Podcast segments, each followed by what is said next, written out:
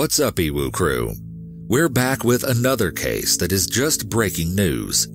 The story itself isn't new. In fact, it occurred a few years ago and has stumped all investigations ever since. But there might have just been a huge development in the case, and we've got all the details here. Before we get started, if there are any stories you'd like to see us cover next, leave them in the comments below, and if we pick yours, we'll give you a shout out in the video. And remember to hit the like button if you're part of the EWU crew. And if you haven't joined the crew yet, hit the like button and subscribe. Now, let's get into it. As true crime fans, we're sure that many of you are familiar with the Delphi murders. But if you aren't, let's get into the background of the case before we explore the new developments. On Monday, February 13, 2017, 13 year old Abigail Abby J. Williams and 14 year old Liberty Rose Lynn Libby German went for a hike near the abandoned Monon High Bridge Trail in Delphi, Indiana. They had been dropped off at 1:35 p.m. by Libby's older sister, Kelsey German. The trail was part of the historic trails in the remote woodland in Deer Creek Township. But tragically for the girls, the remote area wasn't totally deserted, and so they weren't alone. Libby posted a photo she had taken of Abby as she was walking across the abandoned bridge. The picture was posted at 207, and this was the last that either girl was ever heard from. They were meant to meet Libby's father at 3:15, but they never showed up. Worried when there was no sign of the two young girls, both of the families conducted their own search of the area. They called the police around 5:30 to report both girls missing after their desperate search came up with nothing. Police quickly began a search of the woodland and bridge, but at first they had no reason to suspect foul play. In fact, they even considered that the girls could have simply been exploring or were intentionally hiding from their families. However, these theories were sadly very wrong.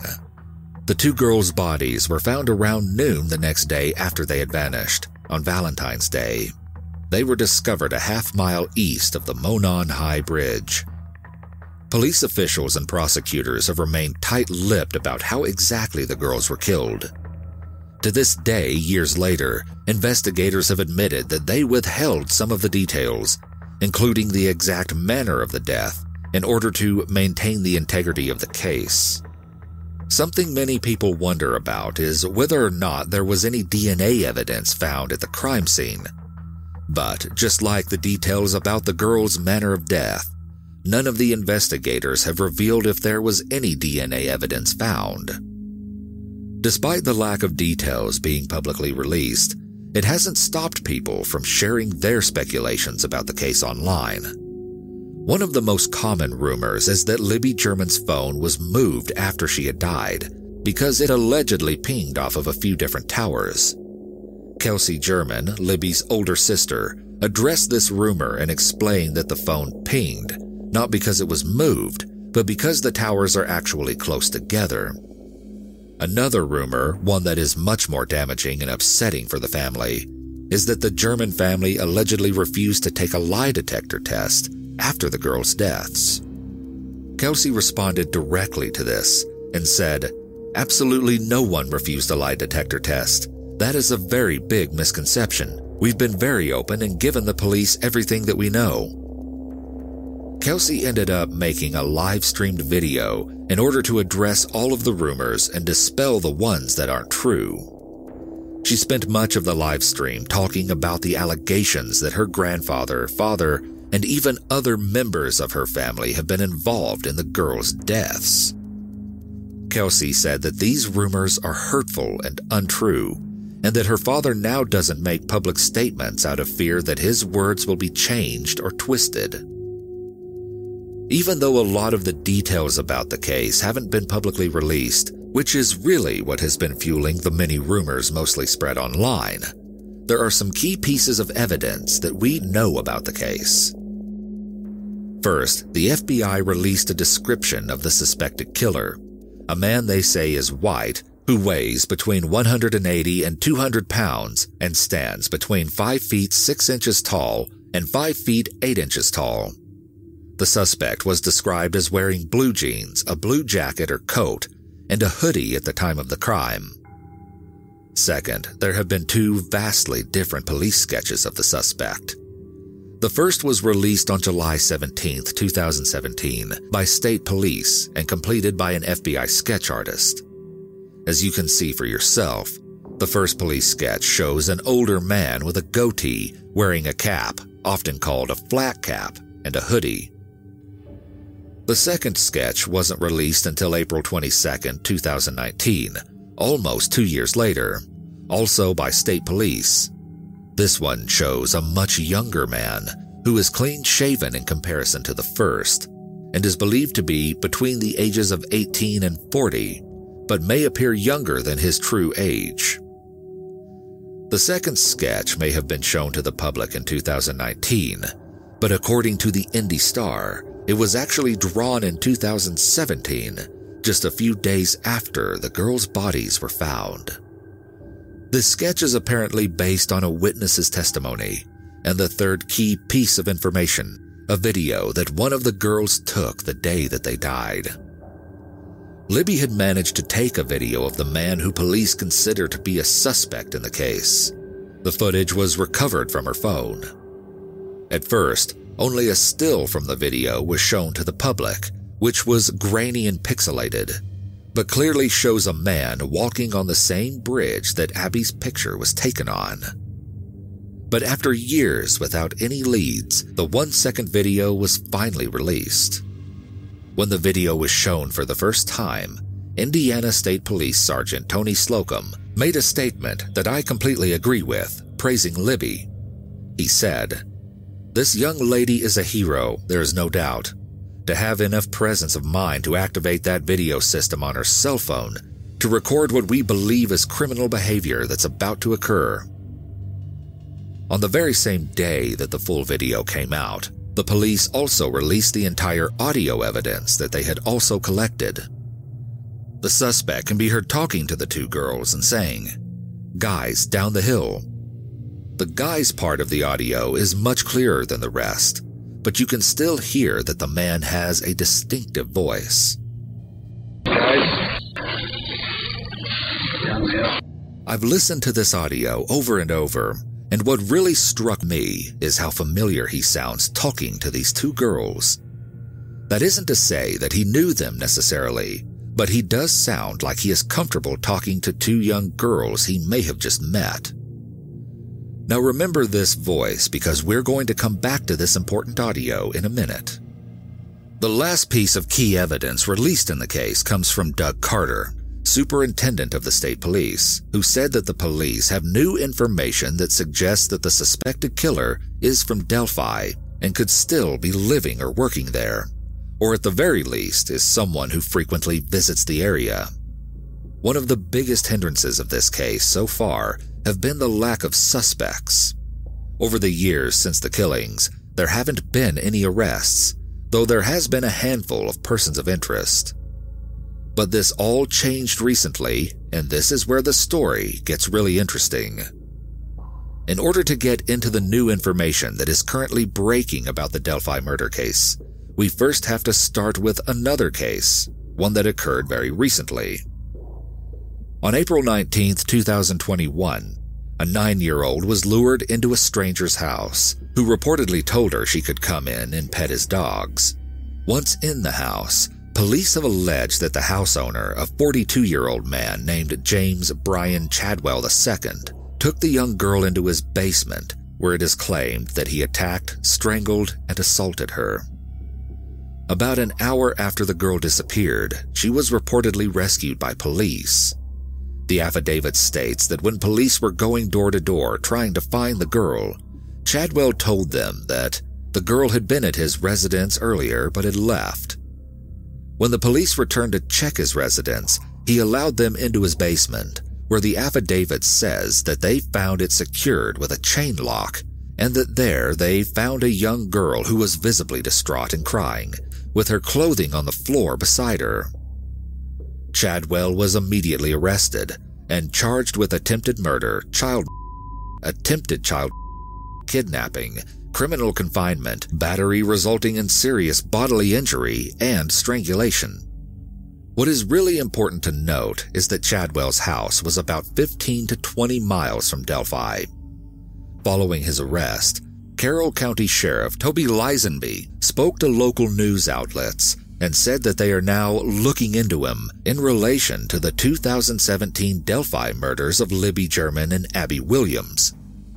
At first, there didn't seem to be a clear link between the recent case and the Delphi murders. But Sheriff Leazenby has said that there are several factors which has brought the attention of the investigators who are looking into the Delphi case onto Chadwell. Currently, though, any specific link between the two cases hasn't been publicly released. And because the police have shared so little about the details of the Delphi case, I'm doubtful that they will tell us anything until it is totally confirmed.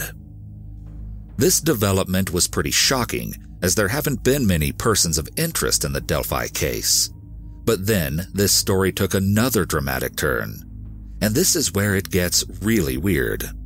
Chadwell's own brother came forward after he had been arrested and spoke candidly to Inside Edition. Ashley Chadwell said that his brother is, quote, absolutely capable of killing someone and should be locked up and never let loose again. It's pretty unusual to see family members speak publicly about one another this way, especially after an arrest and before a conviction. But Ashley Chadwell went even further when he described his brother as a monster. Exactly. He's an absolute evil person. He went on saying, Do I think that he's capable of that kind of crime? Absolutely, absolutely. He's shown numerous times not only to his friends, but his family as well that he has that kind of evil streak to him. Another one of Chadwell's family members also came forward, his own stepfather, who agreed with Chadwell's brother. The stepfather said that, in his opinion, Chadwell could probably be capable of committing a crime, such as the Delphi murders. He also went even further and said that the police should lock him up in jail and throw away the key this time. I was really interested about why the stepfather said this time, so I looked into what he could be referring to. I found out that Chadwell is actually a convicted felon who has a very extensive criminal history. In Miami County, he was convicted of the felony of criminal recklessness with a deadly weapon. He also has been convicted of aggravated assault and stolen property in South Dakota in 2000 and of being a felon in possession of a firearm in 2001, along with many other convictions, including resisting law enforcement, criminal trespass, and criminal mischief. Something eerie that one netizen pointed out is that Chadwell has some rather creepy tattoos, some that look like young girls' faces. Even creepier is the fact that the girls' faces look like they are crying tears of blood. A few people even speculated that one of the faces looks a little similar to Libby German, though I think this might be a bit of a stretch as the tattoo is a caricature. Since Chadwell's name was released as being looked into in connection with the Delphi murders, a lot of attention has been brought to his social media, specifically his TikTok account, which he used frequently. But if you want to go look him up, his account has since been deleted. Have no fear though, some quick thinking users recorded most of his TikToks, and they can now be found in compilations. After watching a lot of Chadwell's TikToks, there was one that really stood out to me, one that I found really weird. It was posted on April 18th, and in it, Chadwell talks directly to all you little kids out there. And I realized that in quite a few of his TikToks, he seems to aim his comments to people who are much younger than him. But in this really strange video, he has a cut on the bridge of his nose, which he points out, but it's his message that I found chilling. Looking intensely into the camera, as he does in almost all of his TikToks, he says, If you want some, come get some. Quit preying on little people. A comment that is really unnerving given what he is later accused of doing. Because Chadwell has made so many TikToks, we now have the opportunity to do something really interesting. We can compare his voice to the audio evidence from the Delphi murders. Here's the audio of the suspect saying, Guys down the hill. Listen closely to the cadence of the suspect's voice.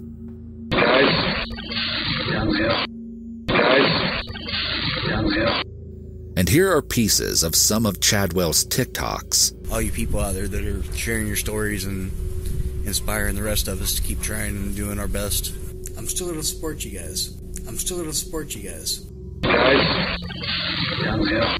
Because the audio clue from Libby's phone is only three seconds long, it's hard to make any kind of definite statement about whether or not Chadwell's voice sounds similar.